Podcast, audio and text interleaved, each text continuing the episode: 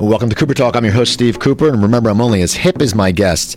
And I got to tell you, people, my guest coming on today, she's friends with John Matta, and John's been on the show, and John's great wife, Rose, was on the show a while ago.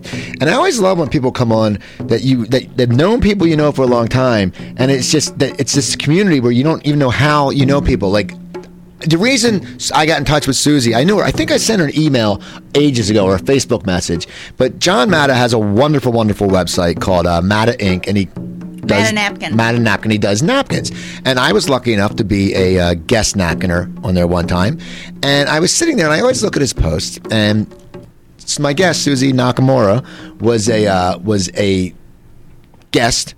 And then she actually she went further than a guest. She actually took her napkin and she took a photo, and then she put that up of her sitting with a cat, and it was awesome. So then what I did was I was going through John's compilation of napkins, and he has one with a bald guy eating a red popsicle next to a tree.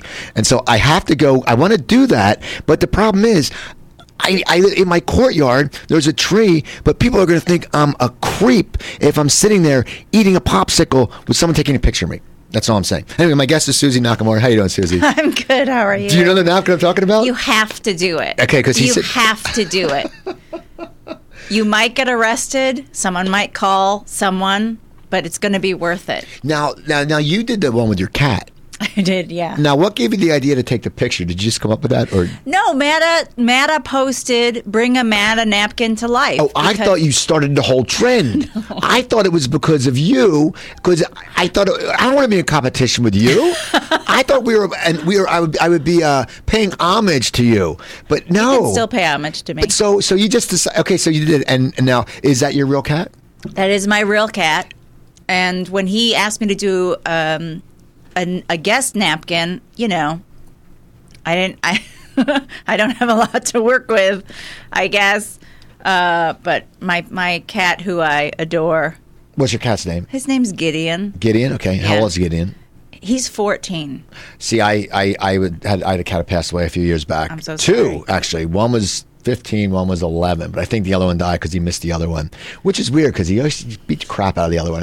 I know. It was like they're like an old married couple, and after 10 or 15 years, they become a huge part of your life. Oh yeah, because I went through a wife before I went through a cat. Okay, I mean, she got killed. Now we had three cats, and the one was like this bitch, the scruffy, but I kept Archie and Kirby, and they were my boys, and people would love it because they would come over, and I was always saying and it's not true, I would say he's sort of like a dog, just because like he would fetch beer caps or soda caps, and it was cool.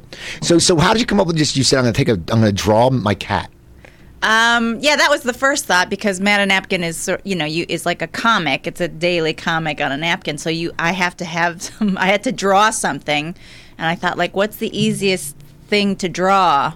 And a cat head is basically like a circle with two triangles on it, so I was like, okay, I gotta think of something with the cat. I drew it was Mr. Bill in a suit, and I forget, I said before he was a lawyer, he let people call him William or something weird, and I gotta look for that. I missed that. Matta's like, that's pretty good. And I went, thanks. I'm trying to get my IMDb up, but my computer's not coming up because I always follow on your website. Anyway, you're from Chicago. I'm from Chicago. Okay, now that's how I know Rose Abdo. Okay, so when you were a kid living in Chicago, did you always want to get into acting? What made you follow this acting, comedy, and what made you follow this path?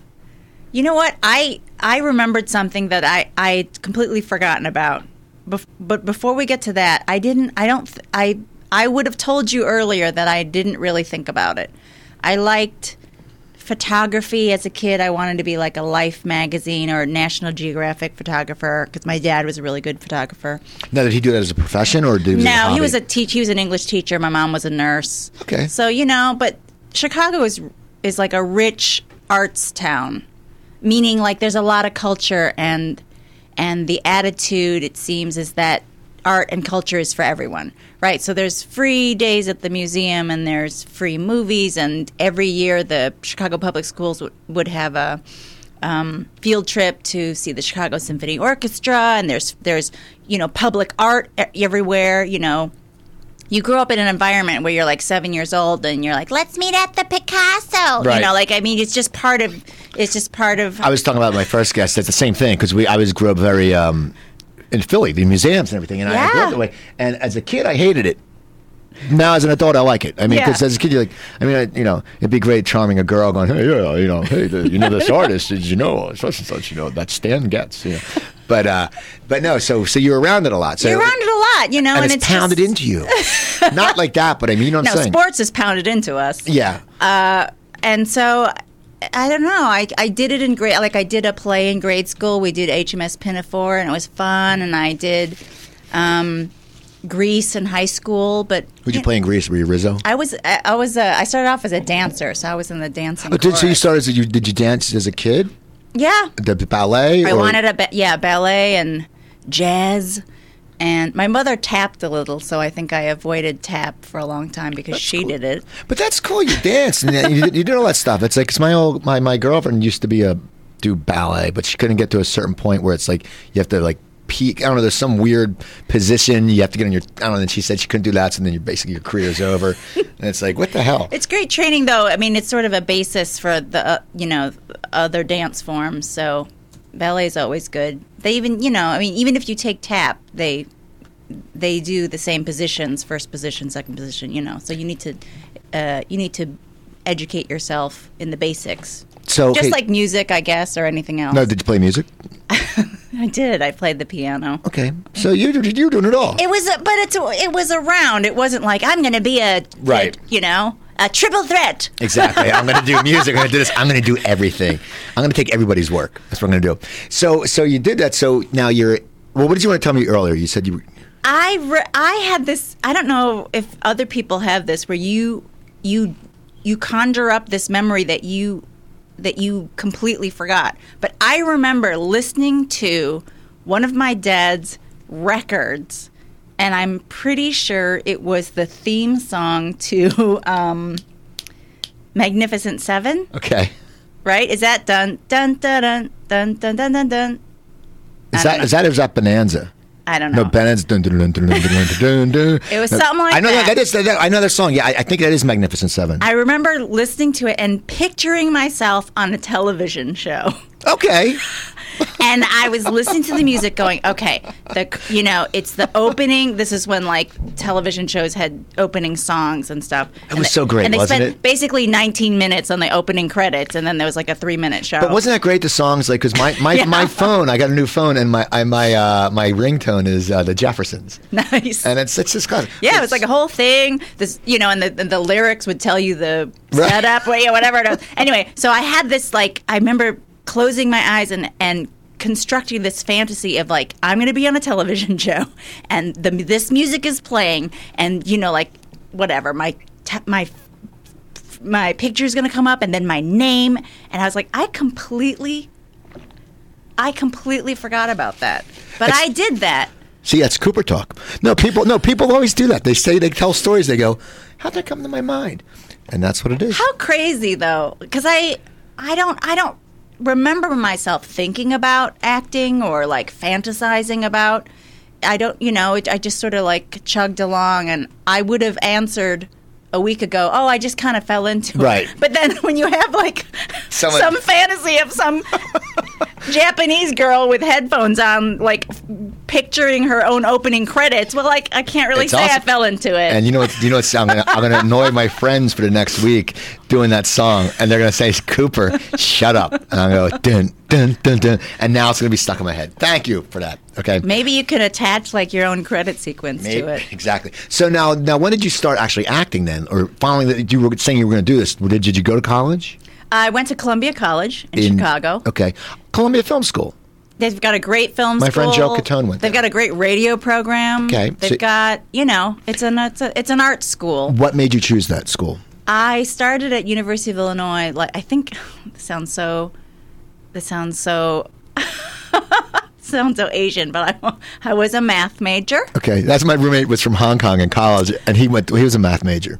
And I was bored out of my mind. Okay. Oh yeah, because it's a boring. And I don't really know what my options were at that point. I think I wanted to be an actuary because that was like one of the things, because you can't graduate and open up a mathematician store. Right. So I think my options were like actuary, whatever. And I talked to an actuary, and he says, you don't want to do it. He goes, it's boring. And he goes, all you do is work for insurance companies. So I remember that sort of, that might have been the beginning of the end. But after I talked to him, I realized, like, yeah, this is really boring. I liked math, and I was good at it, but it wasn't. So you don't want to do for life. I mean, as a kid, I knew every stat in baseball, but I wouldn't want to be a statistician. Yeah. Because it's boring. It's like, because they come up, and there's so many weird stats, because I think they're just bored. It's like, you know, this guy leads the league in hits on a Tuesday in October. And that's like with an actuary. It's just, unless you were, and you have a, seems like you have a very nice personality, you're outgoing. I can't see you sitting there like, you would go crazy sitting there. But it's weird. It's like no one really does math for fun, but that's what I was doing. I liked it, but I'm like, I don't want to do this as a career. I just do it because I like it. So you pick Columbia. Yeah, well, that's good, though. Yeah, but you're you know, some people walk around, you know, doing crossword puzzles. You do long division. I like the way the numbers looked on the page. Oh, I love that. I love figuring out. And when I was little, my parents always had me figure out the tip, because I would figure it out, because they would say 20%, so I would. And when I was little, I would sit there and do 10% plus 10%, but it made me sharp, and I'm very good at. But it is fun. Math is fun. Yeah, and when you think about it, math is like everything. I remember my dad used to, he would in the papers see what the Cubs attendance was, and then I would have to figure out the percentage of attendance versus the capacity at Wrigley Field. That's good though. That's something I would do. That's good though. That's so, you know, people, I'm going to sit there, I'm going to send Susie a message during the Eagles season, and I'm going to tell her by the end of the season, have this paperwork on my desk. It's going to be the overall sales. But that's cool. So Columbia. So how did you choose Columbia? And I, because you're sitting there going, I'm done with this math. Now, do you say I'm going to act? Or what? One of my oldest friends was going there. Okay. My friend Wing, he's a filmmaker, and we went to grade school together. We went to high school together. We worked at Crate and Barrel together. And then we ended up going to Columbia. He was going to Columbia, and so I was like, "All right, I'll go to Columbia." He was in the film program, obviously. And what was your major? I think I started off as a radio major, but did not take a single radio class. We never do that. Radio's not hard. I've never had. I didn't even know. I mean, first time I tried to run this board, I know what I was doing. I just talk. I think, you know. Well, the first year you do all the classes you're supposed to take, but it's an art school, so you didn't really take. Humanities. You took humanities for the visual artist. Right. And you didn't take math. You took holograms, math, and infinity. Well, you're lucky you didn't take math, because you would have been the one who broke the curve, because you do it as a hobby. Like, I'm acing this. It was such like an artist school, you know, and it makes sense because, I don't know, I enjoyed it for the first time. I enjoyed college for the first time. Because I didn't enjoy it when I was doing math. Because I was like, this is it? I got to do this for 4 years? I'm going to lose my mind. So, and I remember I would visit Wing in he worked in the film cage, and I would just sort of like visit him. And I was, I was just kind of lost. But I took some theater classes. I took art classes. I worked at Crate and Barrel part-time. And I just kind of like, I wasn't ever a theater major. Right. But that's weird. So okay. So then, how do you end up? You get out of now. You graduate. I didn't graduate. You didn't graduate. I did. No. What happened? Did you had to at Columbia. You had to pay for the last semester before you could start again. So I would, go full time and work part time, and then maybe work full time for a while, pay that off, and then go back. So I went 4 years, but I didn't graduate, and I had just paid off my last semester. I had taken a full time job at Dean Witter Reynolds, which they don't exist anymore. And I was going to school at night, and when I had just paid off the last semester, and they were having auditions at Second City. Okay. And I was working in an office. I was like, I was an assistant, and I worked kitty corner from the Sears Tower. Like, I was that guy. Right. The mathematician who just went into another job, but just not as boring as a mathematician. Yeah, because I was going to school during the day and working at night, and then I was like, I think I can get more hours if I work full-time during the day and then go to school at night. So I switched that around for a while. Anyway, and then I went on my lunch, and I didn't know what the audition was for. Someone just said Second City's having auditions, and I've always wanted to go to Second City. My mother was obsessed when they shot the Blues Brothers in Chicago and they drove the car through Daly Plaza. I think she even saved the newspaper article about them shooting shooting that scene in Daly Plaza. And then we went to go see the movie and they swore up and down, and I remember thinking, like, oh my God, I'm going to get in so much trouble because they're swearing in this movie. And she was laughing, and so that was a completely different, it really opened my eyes of, like, there's this movie where they're swearing and my mom isn't mad. Right. This is a job.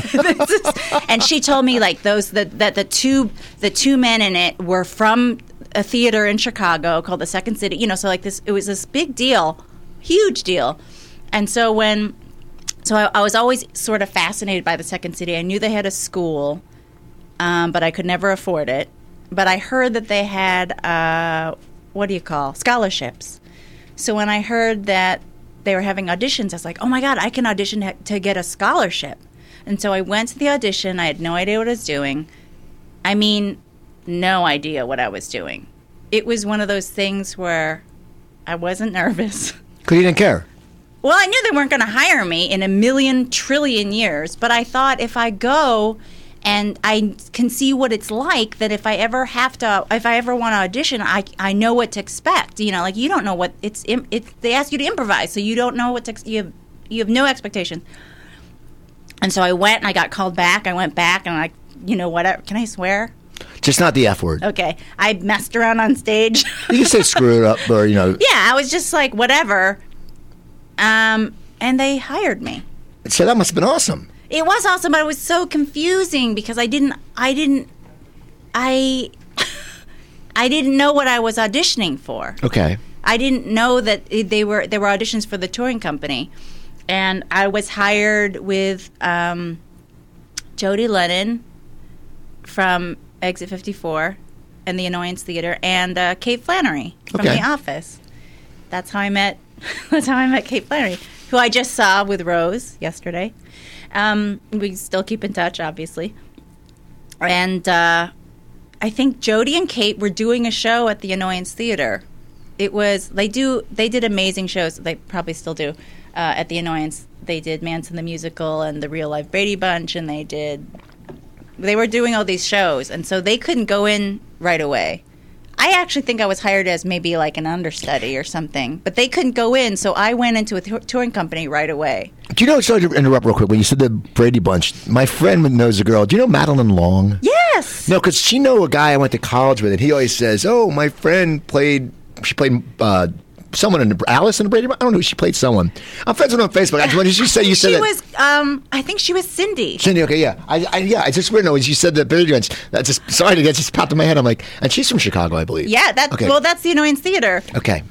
And back then, the Annoyance Theater and Improv Olympic and the Second City, we all kind of bled into each other a little bit. The same people or directors and teachers, all kind of. It was almost like the same group a little bit. So you went on a touring group with that. Yeah. So you're going to different places and performing. Now, are you really enjoying it? Do you feel at home? I mean, yeah, is it better than math? It was. I mean, if you can imagine. And I was like 20. I was 21. I mean, which is a baby to me now. And they throw you in a van or on a plane or whatever. You're with the nicest, funniest people you've ever met in your life. You're doing shows, and you're laughing, and you're, growing, I guess. And you're exposed to all this, and they're paying you. It's the craziest, greatest job in the world. Yeah. Because of the people. You're with the nicest, funniest people you've ever met in your life. And you have in common with them. It's like you all, I mean, it's pretty much anyone. Yeah. It's not, like comics, a lot of them are bitter and it's like that. But this, you guys have to work as a team somewhat. So, yeah, you have to support, the nature of improvising is you're not alone on stage, and you get the support of everyone else that's on stage with you. And so, and then the fact that that was my job and that I could make a living, barely sometimes, that I could make a living at it was one of the greatest experiences. So how long did you do that for? I think I toured for close to 3 years. Okay, so, and did you just feel like you grew out of it? What made you just say, I'm done? They actually asked me, they were opening up a new theater in Detroit, and they were hiring a Detroit cast, and they wanted one Chicago person to go. And so they asked me to do it, and so I went. And I opened the first 2 shows at the Second City Detroit, and then came back thinking, like, okay, I'm going to go to Detroit, open, you know, do them a favor or whatever. I don't even remember how it was posed to me. And then come back and then just continue at the Second City. But then after Detroit, I did an independent film that shot in Chicago, and I loved it. Like, okay. I loved it. I loved everything about it. And I thought, like, I want to do more of this. I think I want to move out to Los Angeles. Now, had you been to L.A. before? Part of this movie is called The Strawberry Fields. What is it called? Is it on your IMDb? Because I have it right here. Let's see. Strawberry Fields. It's not on there. It's got... Strawberry Fields. Yes, Strawberry Fields. Strawberry Fields. It's part of it shot in California. Okay. So we shot a couple weeks in Chicago, and then we shot a week in outside of Los Angeles, and like in Lancaster or somewhere in the desert. And I thought, like, I'm going to pay off my credit card, and I'm going to get my SAG card. I'm going to join the unions, and I'm going to move out to Los Angeles within the year. So you did. So that's what I did. And I moved out with my friend Wing, from my childhood friend Wing. Where'd you guys move to? He had a place in Echo Park with some friends from Chicago that had already moved out here. And I stayed in an apartment that had been passed down a couple Second City generations on Gower, which was fantastic because you left the front door, you could see the Hollywood sign. It was like the perfect apartment. My friend used to live up there, Cherimoya. My friend lived up there, but the Gower Gulch was down there. Yeah, and there was that supermarket. I forget what it was called though, something market. But so you're out here. Yeah. So now, what was your first? So you come out now. Did you get an agent right away? No, are you kidding me? I babysat for money. That's all right. Kids had great math skills. How did it start? I think they had a Second City alumni jam out in Santa Monica, and so I, you know, all the Second City alumni sort of went out to this theater that doesn't exist anymore called the Upfront, owned by Jane Morris and Jeff Michalski, who was, you know, Second City. Right. Gurus at this point. And it was a social thing. We got to see each other, and, you know, like we had all moved out around the same time, and we didn't know what we were doing. I don't know. Most of us didn't have agents, or we didn't have anything going on. And I think Jeff Garland said, you know, would you babysit my kid for a week?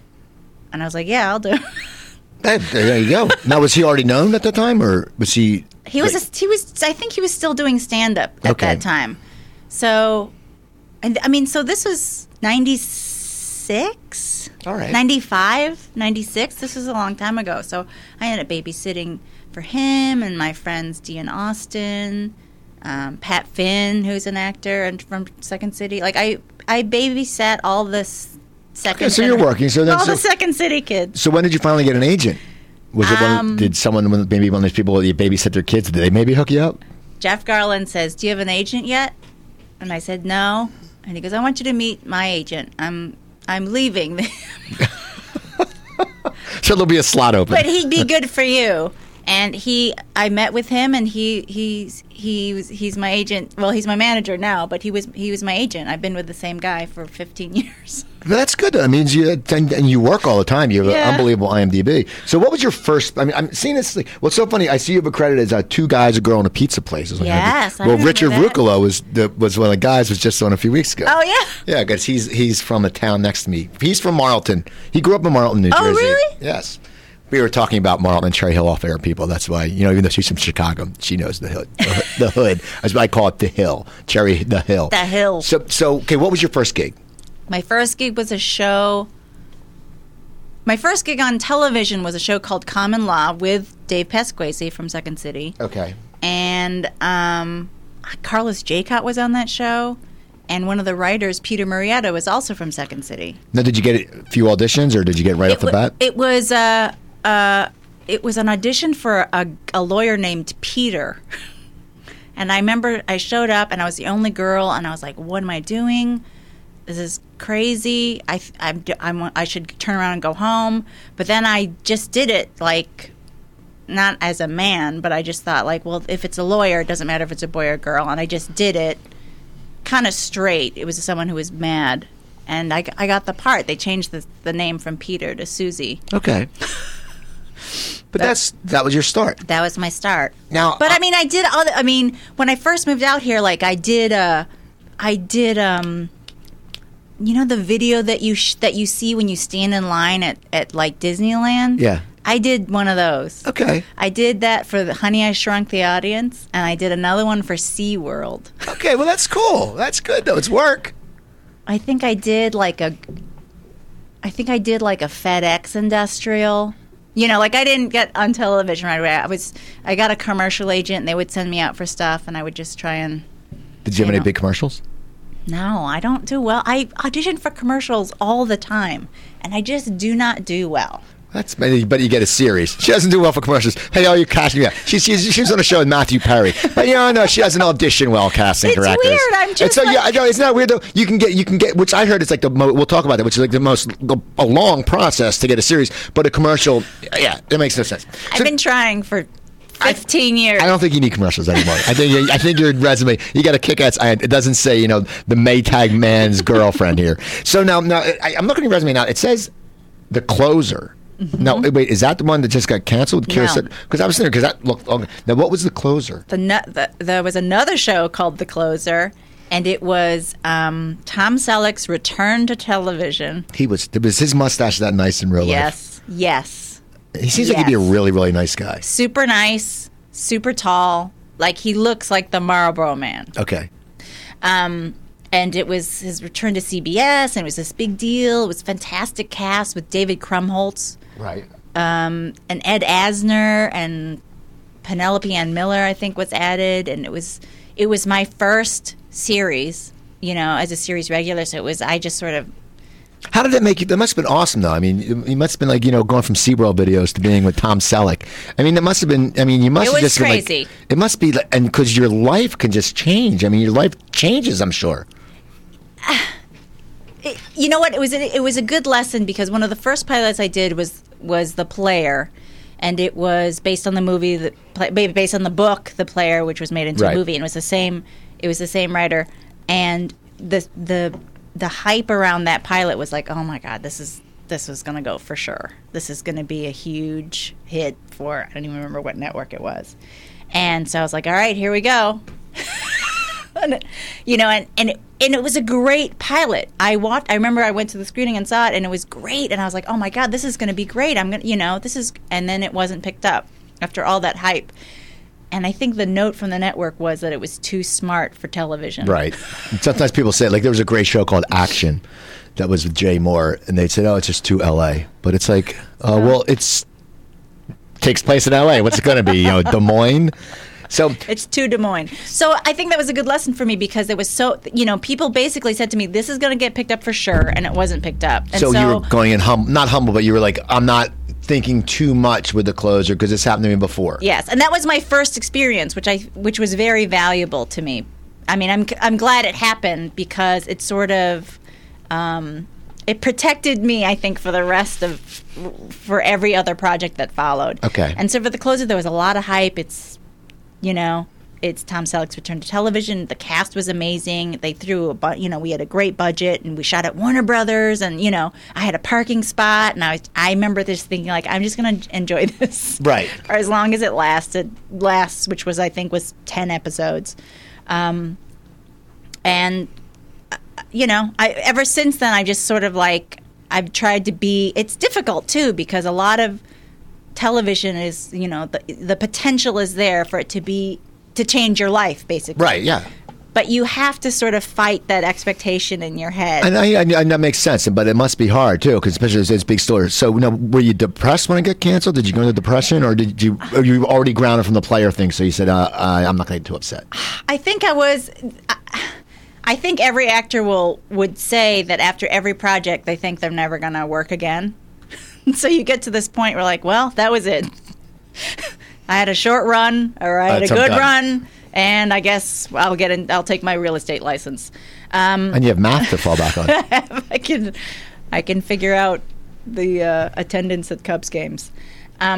So yeah, I mean, I think I don't know. I think I didn't work for a long time after that, and then it gets to a point where like, well, whatever, I might as well just do something I want, and then you end up doing a stage show, or you know, you shoot a stupid thing with your friends, and then I realized I think I like the balance of that. Okay, like you do, like when you're struggling in Chicago, you like wait tables or whatever and do plays, whatever, and I felt okay, well, like, maybe television is my restaurant job. But that's cool though, because I saw them, because you ended up on the West Wing. Yeah. Now, how many episodes were you on the West Wing? I did, I don't know, maybe 10. Okay, so now, did you get that after being away from The Closer? Yeah. How did that come apart? You were doing these projects. I auditioned. Fun? I think I auditioned for 2 parts, and on the West Wing, and I read the script, and it was like the. It was one of the best scripts I'd read up to that. I didn't read a lot of scripts, but it was. I could tell right away that it was a great pilot script, and I auditioned, and I was nervous, and I didn't think I did very well. My manager or my agent said, "How do you think it went?" And I said, "I don't think it went very well." And he goes, "Well, you got it." See, there you go. See, that's awesome. So now you're on for 10 episodes. Yeah. And so, how did your character get written off? Did you get killed, or what happened? Well, it was a recurring character. And what was your character? Your character was I was Sam Seaborn's assistant, Kathy. I was Rob Lowe's assistant. Oh man, he's such a handsome guy. I'm sorry. Is he like that? Just beautiful in real life? No, because you see him on TV and you go, God, this guy. You like. Did they just like? I mean, and the funny thing is, he's funny, and it's like as a guy, you just love him because he was on Franklin and Bash a few weeks ago, and he played himself, like, and arguing with him, and I'm just like, this is like the coolest guy around. And remember when he played that character on Austin Powers, where Robert Wagner was him, and Wayne's World. Yeah. And he's just so awesome. So you're working with him, so that must have been really cool. It was great, and he was great because I think He taught me. I learn a lot just by watching people, and so it's not like he sat me down and said, "Listen, Susie." I just sort of watched him, and he worked hard, and he came prepared, and he had a great attitude. So I remember thinking, like, that's what I want to strive for. And I auditioned. I kept auditioning for because when you're a guest star, you could still be a series regular on another show. You just can't be a series regular on more than one. And I auditioned for another show called Daddio with Michael Chiklis, and I got it. And another guy I love, The Shield. I mean, you see him like when he was the commish, he was like this little pudgy guy, young. And then you see him like a pudgy little. No, then you see him in The Shield, and the guy's just like badass. Like you're like you hate him, but you like him because he's so cool. Yeah. So I remember. So you were doing a recurring role on West Wing, and then you go out, and just every actor actress hates you right now because because she's the West Wing and with Michael. Oh yeah. So you go out and you audition for Daddio. Yeah. And that was as a series regular. Series regular, yeah. And you nail that. You get it. I did get it. And they were both on NBC, so NBC was great. They let me kind of do both for a while, but it was very difficult because it's a full schedule, Monday through Friday, and then they would schedule my shoot days for the West Wing on my hiatus. Okay. So that was hard. Now, Daddio, was Daddio a sitcom? Yeah, it was a sitcom. So a half NBC. Hour? Mm-hmm. Okay. So now you got that, and what was your role in that? I played one of the moms with there was sort of a mommies group that included stay-at-home dad Michael Chiklis, and it was a great experience. Like all you hear a lot of nightmares, people working with crazy people, awful people, blah blah blah. I don't know if those must be the exceptions, because every experience I've had has been great. The people are nice. The crew's always like worked hard, and everyone wants to be there, and it's always a good experience. I feel very lucky. Now, as an actor, was it weird going from a drama, and West Wing is so serious, to comedy? Because, I mean, you're still, I know it's different times, but it's like, your background is improv and stuff like that. And then they say comedians and people do comedy can do great serious acting. But is it weird? Because, or just even like, did people ever sit there and like, I mean, people must have thought, wait, that was the girl in the West Wing. Wait, she's making me laugh now. I mean, was it odd for you to adjust? Because you were it's not like it ended. You were going back and forth. I was going back and forth. I was shooting, on my hiatus. No, I don't think I make a conscious. I don't think it's a conscious choice of like, okay, this is a drama, so I need to behave this way. I think I just look at whatever the words are. I just look at the text, and that sort of drives me or the character. Okay. The hardest part was like I never knew what studio I was going to. I see. You're like, wait. So I would if I zoned out for a second, I would drive to the wrong studio. That's funny. Now, during this, did people start to recognize you? Because you are, I mean, you're on TV, but the thing is, you're on two shows. Never recognized. Never. Well, do you never. Is that never? And you just want a free drink every once in a while. No, you want something to go, hey, here's a free latte. You probably, it's like because people do that. What I mean, seriously, maybe once every 3 years. And that's so weird. So that's just crazy. So how long did Daddio last? It was a mid-season replacement. We got picked up for a second season, and it was canceled in the second season. So, I don't know. Now, why did you leave West Wing? Because that show went. I just couldn't. I couldn't schedule it anymore. So okay, so you're going back and forth now. Then the show gets canceled, but then I know you were in Curb. Now, how did that come about? Because I've had so many people on the show who've been in Curb, and I love Larry David. He's I'm a mixture of Bruce Willis and Larry David. That's what I am. But now, how did Curb come along because of Jeff Garland? Or yes, I think I remember improvising something. I don't. It was one of those things. It sounded like a project, hey, you want to do this, a bunch of friends are doing this. So I was like, okay. And I remember we shot in some office building in Century City, and it had to be empty. So I think I got there at like 9 or 10 o'clock at night. I mean, it really reeked of like, will you do your friend's web series or whatever it is. Wore my own clothes, did my own makeup. Like in the lobby of an office, like putting mascara on, in the car wearing off, right? Seriously. And then they just said, this is the setup, and then Larry hasn't seen this, so you tell them this, And so we shot it, and it was a 1-hour special called Curb Your Enthusiasm, which ended up being, I guess you would call it the pilot, but it was like the first one. But I guess HBO liked it enough to make it a series. So I went back as another character. So I did the 1-hour special as this set designer. Now, were you aware of Larry's work? I mean, you knew all the Seinfeld background and all that stuff? Yeah. So it was legit, but then you're like, sort of. Yeah. And there were, other veteran character actors there, so it wasn't like... Right. Yeah, so it was really fun, and then I came back for another season as a different character. Now, so Larry has been very, very good to me. What was it like working with him? Because he's awesome. I've had different stories. I've seen people just, they don't know what to say, but he's just like, oh, all right, just do it. I mean, that's what they say. He's like, oh. Like Chip Chinnery is a guy who was played a car dealer. And he's like, I walked in and I just talked to him. Paul Tompkins was on. I just talked. It's like, I'm a lawyer. What was it like for you? Did you enjoy it? Because your improv background. He called, so I didn't audition for the second character. I don't know what season it was, second or third season. And so I didn't know what I was playing. So again, I'm showing up. I don't know how old this character is supposed to be. I don't know what this, and so I'm asking people. Ted Danson is there. You work with handsome men. I do. It's like you're lucky. Ted Danson, Tom Selleck, Rob Lowe.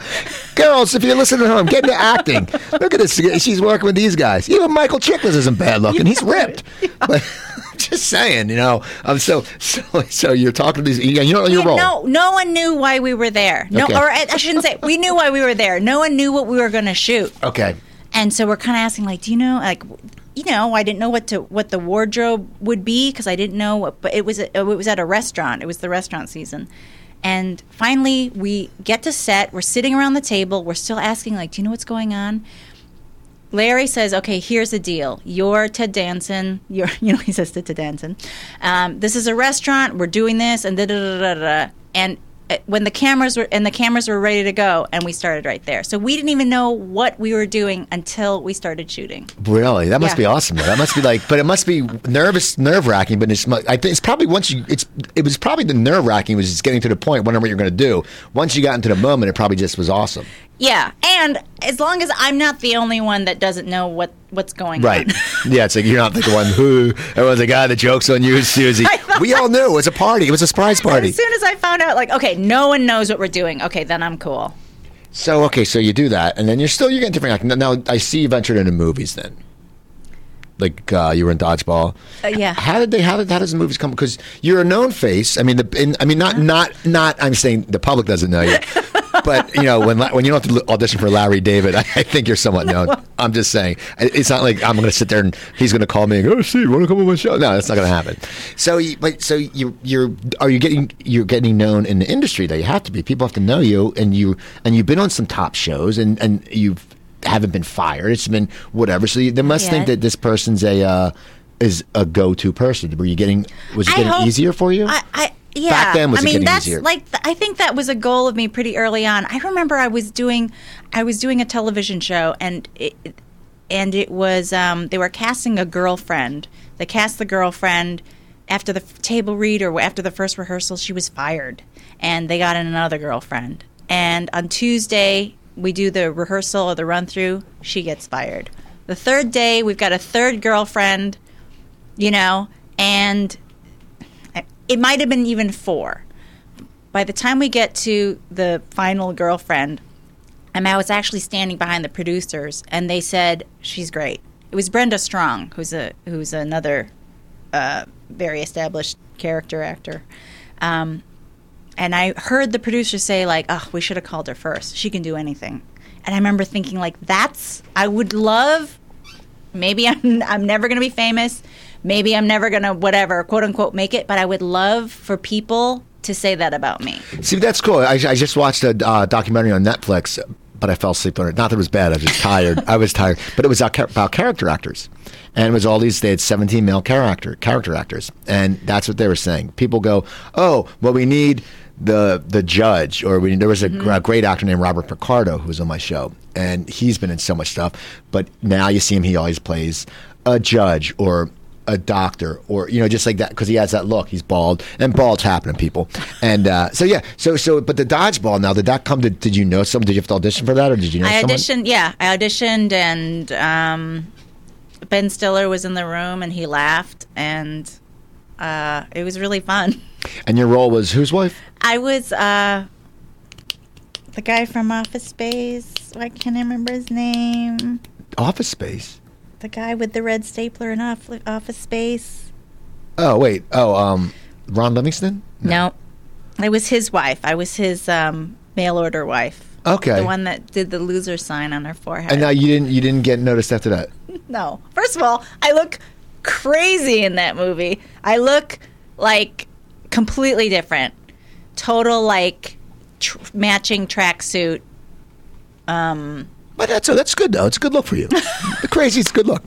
So now you do that. Now and I looked at you. Now you started doing a lot more series. Then you did half and half. Now yeah. That was with who? That was with Rachel True and Essence Atkins, and that was another thing where, like, I think they fired someone. I don't know, but it was one of those things where most shows shoot Monday through Friday.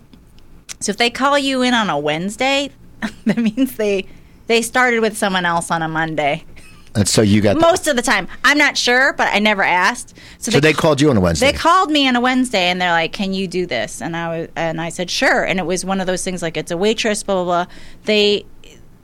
They were so nice, and it was so fun, and they ended up writing a recurring role for me, where, like, this waitress just kept coming back, or they kept going, obviously, to this restaurant, and that that means they must like you, and that happens a lot. Like, I talked to a lot of actors on the show, and they sit there and they go, "Wow!" And they go, all of a sudden, we go in there once, and then we keep coming back. I think David Higgins, that happened to him, like in one of the shows on Malcolm in the Middle. Yeah. They kept bringing him back, and then some other show he was on. He's like, and that's awesome. I just heard an interview with Vince Gilligan saying the Aaron Paul character was supposed to be killed off. I read that. They said after the 6th episode. Yeah. And I guess, first of all, Breaking Bad, I'm only up to season 3. Okay, I'm not going to say anything. I'm only on season 3. I have to catch up on it. But they were saying, and everyone says how great it is, and it is. But they said, I guess during the whole time, like Bryan Cranston would totally screw with him. Like in the beginning, like not now, of course, because he's won Emmys, the kid, but he was just screwing them going, oh, I think this is the day you're gonna get fired. And like he would just, and Aaron Paul, whatever, what's his name, Paul, what's his first name, Aaron Paul, yeah, he was just saying how he would get into his head because like all the time, actors and isn't are so neurotic. But isn't that weird how you look at it? Like he would have, it was good, and the show would have probably sucked. I mean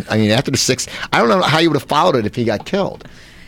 But I mean, I think he's just he's compelling to watch. The character is great, but I also think, you know, Aaron Paul brought so much to that character. They're like, we can't get rid of this. We can't get rid of him. And there is definitely a chemistry with Hank. They're great. I mean, I do have to catch up on it because I think that's the problem with Facebook is that you can't go on Sundays because people say stuff. And why do people do that? Because they're assholes. And the thing is, I have an East Coast feed. I could ruin stuff for people out here. But you don't, because you're a good person. Yeah, and I just Sundays are hard for me now though, because I have Newsroom, I have Ray Donovan, I have Dexter, and now there's this new show, Low Winter Sun, on AMC after Breaking Bad, which is very good. If I did Breaking Bad, I would never get out of the house. No. It's crazy. So you're a big Breaking Bad fan? I am. It's just so. What are some of the other shows you like? I mean, and you're an actor, so you have different tastes. You know, it's interesting though. But I don't know if other actors will say this, but I separate my work life with my fan life. So I never, if there's a show I like Breaking Bad, I never go to like, I wonder what it's like to work on it. Okay. Or I wonder where they shot this. Like I am 100%. I sign up for the show or the fantasy or the reality. 100%. So you sit there now as an adult, you don't sit there and fantasize watching the TV and then it says Susie Nakamura as bum, drug dealer bum, number 4. Bum, bum, bum, bum, so, bum, that's going to drive me. I think that might be the Jacques Cousteau stuff.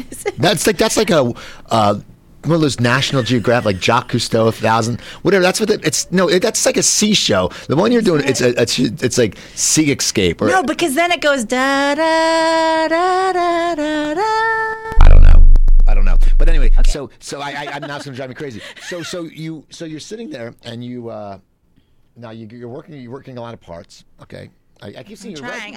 I just did an amazing television series with Matthew Perry called Go On. And right. It was canceled, but it was again like a great experience. You know what I did? I went to Latin Nights at LACMA, and a woman came up to me and says, "You look a lot like the girl from Go On." And you said you were. And I said, and then my husband yelled, "She is." I got a question. I'm seeing this. The Minor Accomplishments of Jackie Woodman. Who was that? Was that Laura Keitlinger? Yeah. You know what's funny? Did you see that show? That was a great show. No, but this is how small world. Small world, people. I'm telling you, small world. There's something went on the computer. I had to check. I used to wait tables with Adam Krassen, who was one of the producers. Him and Mitch, I think, were the two producers of that show. It's just weird because I thought I met him. I was like, whatever happened to him? And I saw what he did, and then I just saw it in your thing. And I heard it was an awesome show. So good. So don't you hate that when a really great show doesn't make it? Yeah, I don't understand that. You know what? This sounds weird because I was on it, but I'm not saying that because I was on it. I had a very small role. But Men of a Certain Age.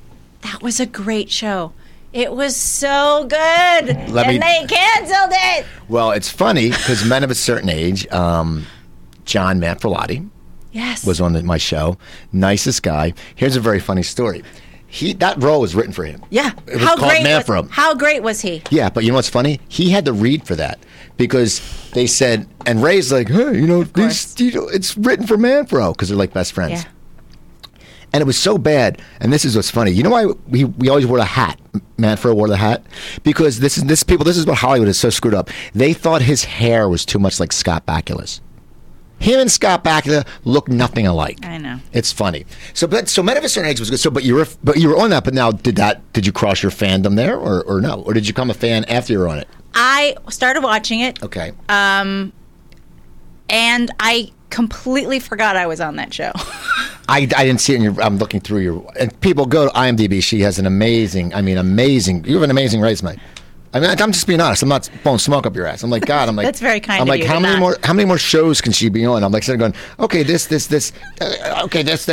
So you. But peppered in there are like shorts that I did with friends, web series, independent movies. You were on Castle. I love Castle. That was fun. He's getting chubby, Castle. I noticed that. No, he's not. No, I noticed. No, it's still a lie. And he's still. I love him. He was on Two Guys, a Girl, and a Pizza Place. It's funny. I remember. So they'll go on. They'll have that come because Matthew Perry's such a big star, and it's like, and you think, and that's what I always think. Like, and it was, and he's, and I saw a few of the episodes, and he was very likable. And he's one of those guys that you just like. I mean, he's one of those people that, as an actor, and his character wasn't like Chandler Bing. You know, it wasn't like Schwimmer. I see Schwimmer in all the same roles. You know, and once again, that's a very hyped show because it was pretty much Matthew Perry's return. He did a few of those movies, and it seemed like the perfect vehicle for him. I thought it was because he was another good-looking guy she's worked with, and Castle. Oh God, man, this girl has seeing her resume is like looking through a magazine of Tiger Beat. Yeah, whatever happened to Tiger Beat? It's still around. Oh, it's all right. I was on it. What's Teen Beat? That does not exist? Did I just make that up? Okay. If I knew that, I'd be like a pedophile. That's not good. That's right. Okay. You shouldn't know that. I don't have kids. I shouldn't know that. I remember Tiger. So how did you have to audition a lot for that? Yeah, I always because I heard sometimes for like series, because that's a really big series. Did you have to like go a few times or? You usually have to go like, you audition for the producers and then you usually have maybe one more and then you test. Okay. Sometimes it's as short as producers, and then you test. Now, it must not be hard to get excited. I know what you said from the beginning with the thing, but when you hear it's Matthew Perry on NBC, and you know this, it must be hard not to get excited, though, somewhat. I mean, because I know everyone has to be realistic, but but we never are. It's like you know, when you get an audition, oh, I might get the part, but we still think that. But it must have been... were you nervous for that audition because it's such a high magnitude series? Well, like you don't know if it's even going to get picked up. So if you get hired for a pilot and you shoot it for 5-7 days and then it doesn't get picked up, then that's it. So so you kind of have to see it as just this is a job, this is a job, this is a 5-day job, this is a 7-day job, and you cannot. I mean, you. But Matthew Perry. And NBC, it's like you're cautiously optimistic, as they say in the business. You're cautiously optimistic. I give you props because I'd be like, screw all you, baby. I got thrown. What? Is it a pickup? I just bought a boat. Yeah. Hey, I bought a chair made out of money. Exactly. So you get the show, and it got good reviews. I got great reviews. I thought Matthew was amazing. I thought he made me cry, like when we were shooting a couple times. Meanly or laughing? No, like he was so good, and you felt for this guy. Like I was shooting with him, and I'm like, I actually thought it was it was real. Maybe I'm not that developed emotionally, but no, it was separate. It was a ensemble. Yeah. And that was the young African American kid. Was he the one from Everyone Loves Chris? Yes. Yes, okay. That was a great show, too. That cast was great. Oh, yeah. Greatest cast. John Cho, Julie White, Laura Benanti, Sarah Baker, hilarious. Wait, John Cho. John Cho's from... Harold and Kumar. Okay. Now he's on a drama coming out. Sleepy Hollow. That looks like the stupidest show ever. It's coming out on Fox. I'll watch it. But Sleepy Hollow, really, there's a headless horseman running around New York. But they've got Once Upon a Time on the air. They've got Grimm. They've got all that. That's a whole thing happening now. Beauty and the Beast. That's for that cast, though. So it is a great cast. Amazing. Brett Gelman, hilarious. Who's the guy with the beard? Brett Gelman. Okay, I see him in a lot of commercials a while back, ages ago. Yeah, he's hilarious. Seth Morris, Tyler was amazing. Was it just fun? Was it a fun time shooting? It was, and it was hard, but it was, the hours were long, so that was the hard part. But it was almost like touring. You're with the nicest, funniest people. Right.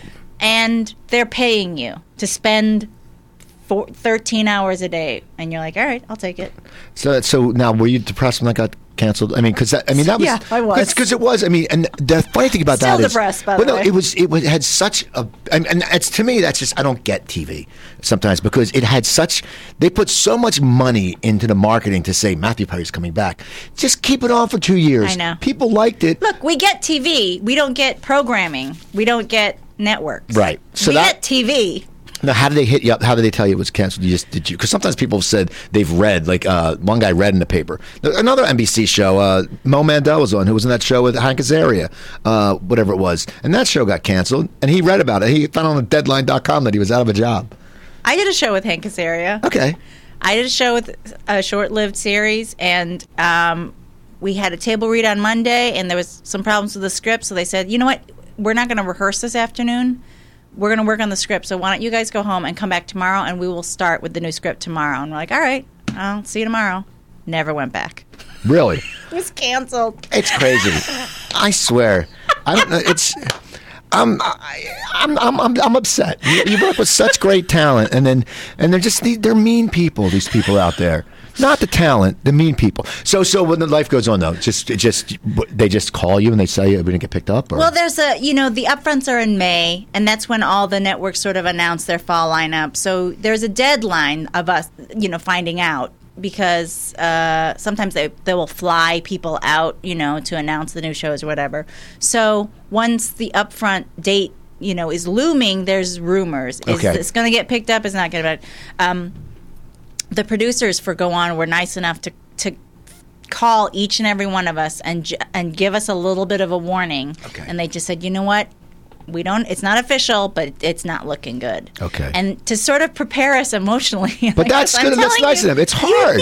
You need it. Yeah, of course. I get bummed if a guest cancels on me. I get bummed out. I can imagine. It's like, what? You can get blindsided, and exactly. And still, even with that warning, I was like, but it's so good, and and it's Matthew Perry, and he's so good. It has, So you kind of hold out hope. Well, I'm sorry about that, and I'm mad now. We have about 4 minutes left. Is there anything you want to plug coming up?